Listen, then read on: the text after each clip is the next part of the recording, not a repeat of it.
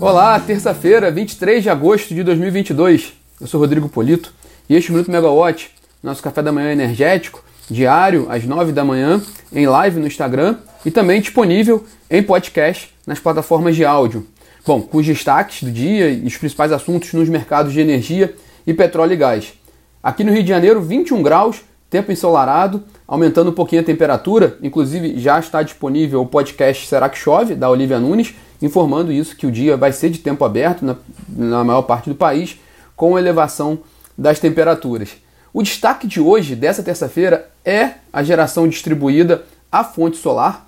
Primeiro, porque hoje começa a Intersolar, um dos principais eventos da indústria de energia solar no Brasil, e também porque o assunto será tema de evento aberto da Megawatt hoje à tarde, às 5 horas da tarde. E é, vamos falar bastante sobre essa preocupação, é, como a indústria está se posicionando na reta final dessa corrida do ouro da GD Solar para a instalação de projetos de geração distribuída a partir da fonte ainda nesse ano, até o fim desse ano. A gente vai detalhar um pouquinho isso no nosso bate-papo.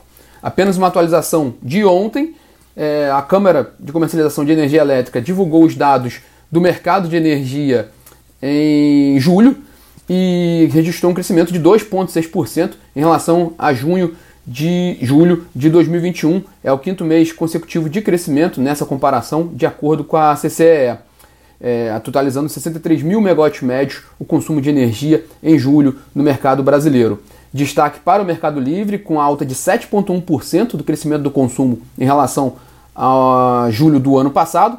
E na mesma comparação, isso, isso no Mercado Livre, impulsionado por shopping centers, e redes de varejo foram os principais fatores ali para esse crescimento expressivo do mercado de energia no ambiente livre.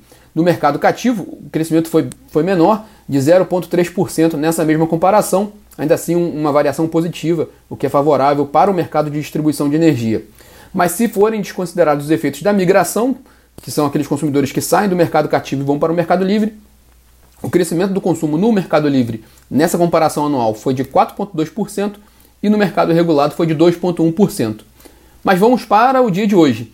Começando pela reunião da diretoria da ANEL, reunião ordinária da diretoria da ANEL, de terça-feira. Na pauta, a gente até comentou um pouco isso sobre ontem, a homologação do resultado do primeiro leilão de linhas de transmissão deste ano, lembrando que foi um leilão expressivo, que negociou 13 lotes, envolvendo 5,4 mil quilômetros de linha de transmissão, investimentos estimados da ordem de 15 bilhões de reais.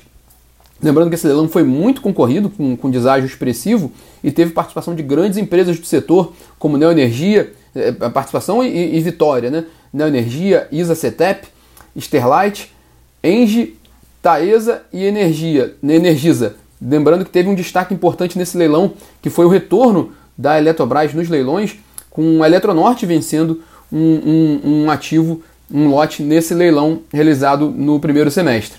Os diretores também vão deliberar hoje sobre a revisão tarifária extraordinária da Equatorial Alagoas. Lembrando que essa, essa revisão estava prevista para ocorrer em julho, junto com outras distribuidoras, mas na ocasião a Equatorial Alagoas ela teve uma liminar né, que, que protegeu a companhia dessa revisão tarifária. Lembrando que essa revisão tarifária extraordinária ela ocorre para considerar a devolução de créditos tributários previsto na Lei 14.385 desse ano que foi até o, o, o, mote, né, o principal tema ali que dominou os balanços das elétricas nesse segundo trimestre, os efeitos dessa, dessa lei que basicamente envolve o pagamento dos créditos de ICMS cobrados a mais para os consumidores. É, então, hoje tem essa, essa a previsão, agora, começando a reunião da ANEL, essa discussão com relação à revisão tarifária extraordinária da Equatorial Alagoas. Também estão previstos reajustes tarifários da Electro, do Grupo Neo Energia, da Energisa Paraíba e da Equatorial Maranhão. Por falar na EL, uma atualização também, né? Ontem a gente publicou isso na plataforma. O diretor-geral Sandoval Feitosa suspendeu a revogação das outorgas das térmicas do grupo turco Carpower Ship, que, que haviam vencido o leilão emergencial de outubro do ano passado, quatro térmicas somando 560 MW de capacidade instalada. Com essa suspensão da revogação, o, o, o, o tema volta à discussão na ANEEL o pedido de reconsideração interposto pela Carpower Chip vai ser julgado em definitivo pela agência agora, inclusive caiu no sorteio para o relator o, o, o diretor Ricardo Tille. E a matéria completa está disponível na plataforma, feita pela Natália Bezutti, e também está disponível no aplicativo. Continuando a agenda de hoje, hoje tem bastante coisa, tem hidrogênio, hoje tem um workshop sobre a cadeia de valor do hidrogênio aqui no Rio de Janeiro, promovido pela Britian e o escritório Machado Meia. Aqui no Rio de Janeiro também tem o Shell Talks, um evento de debate sobre o futuro da energia promovido pela Shell e que conta com a participação do novo presidente da Shell Brasil, Cristiano Pito da Costa, em uma das suas primeiras aparições públicas depois que ele assumiu, assumiu o cargo nesse mês. Também está prevista a participação do Gustavo Montesano, presidente do BNDES, e também de André Clark, diretor-geral da Siemens Energy, Brasil, além do Carlos Pascoal, que é vice-presidente da sênior da Global de Global Energy na S&P Global Commodity Insights, que ele é uma das maiores referências em geopolítica da energia no mundo. A gente comentou um pouco sobre ele na semana passada, num evento feito pela Platts, aqui no Rio de Janeiro. Então, mais um, um, um nome de peso nesse evento para discutir o futuro da energia nesse momento de transição energética. Indo para São Paulo, começa hoje a Intersolar South America. A gente comentou um pouquinho aqui na abertura do, do nosso bate-papo, que é a feira para o setor solar. O destaque nesse momento, nessa feira, é para a cadeia de suprimento da indústria solar nessa nova corrida do ouro que deve aquecer, deve aquecer a demanda no fim ali, nessa demanda por instalações de geração distribuída de energia solar até o fim do ano, por causa do fim do período de transição da isenção de encargos de distribuição pela Lei 14.300, o marco legal da geração distribuída, aprovado, sancionado no início desse ano. Ele previa um ano, né, 12 meses de transição do marco legal para que os projetos, a partir de um ano da publicação da lei, começassem a pagar pelos encargos de distribuição.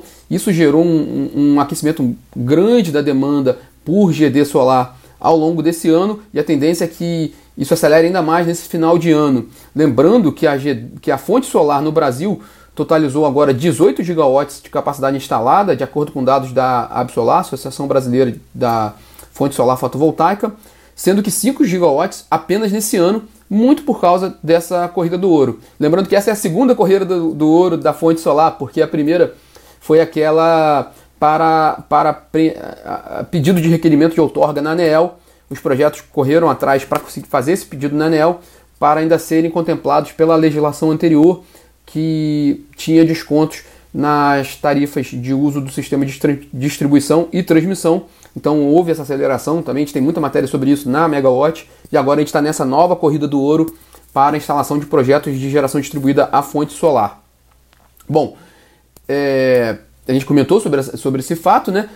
E também, continuando, terminando a agenda aqui externa, o, aí em São Paulo hoje tem o Congresso Aço Brasil, começando agora pela manhã, do setor siderúrgico, grande consumidor de energia, e que vai ter a participação tanto do presidente Jair Bolsonaro quanto do ministro da Economia, Paulo Guedes. Então, um momento importante de discussão da, do setor é, é, siderúrgico, grande consumidor de energia eletrointensivo. E também, o Paulo Guedes também participa hoje de evento da ABMAC, também na, em São Paulo. É, fechando a agenda dos políticos, hoje a gente comentou que ontem o, o, presidente Jair Bolsonaro ia conceder entrevista no Jornal Nacional, concedeu, é, muito, uma, uma, conversa que foi muito, é, tocou muito no, no lado político. Hoje, é, Ciro Gomes é, será o entrevistado do Jornal Nacional. Vamos ver também se ele fala mais alguma coisa ali com relação ao setor de energia. Ele já deu algumas declarações com relação à Petrobras, com relação à Eletrobras. Vamos ver se, se esse tema pode vir também nessa, nessa entrevista de hoje no Jornal Nacional. E para fechar, aqui na Megawatt hoje, a gente tem às 5 horas da tarde o webinar sobre os efeitos da micro e mini geração distribuída nos preços de energia. Então, também importante discussão da fonte solar. O evento vai ser aberto tanto no YouTube quanto no LinkedIn, então não tem motivo para não assistir. E o tema é importantíssimo por causa também dos impactos nos preços da energia. Será às 5 horas com a nossa equipe de especialistas. Já fica o convite aqui para vocês.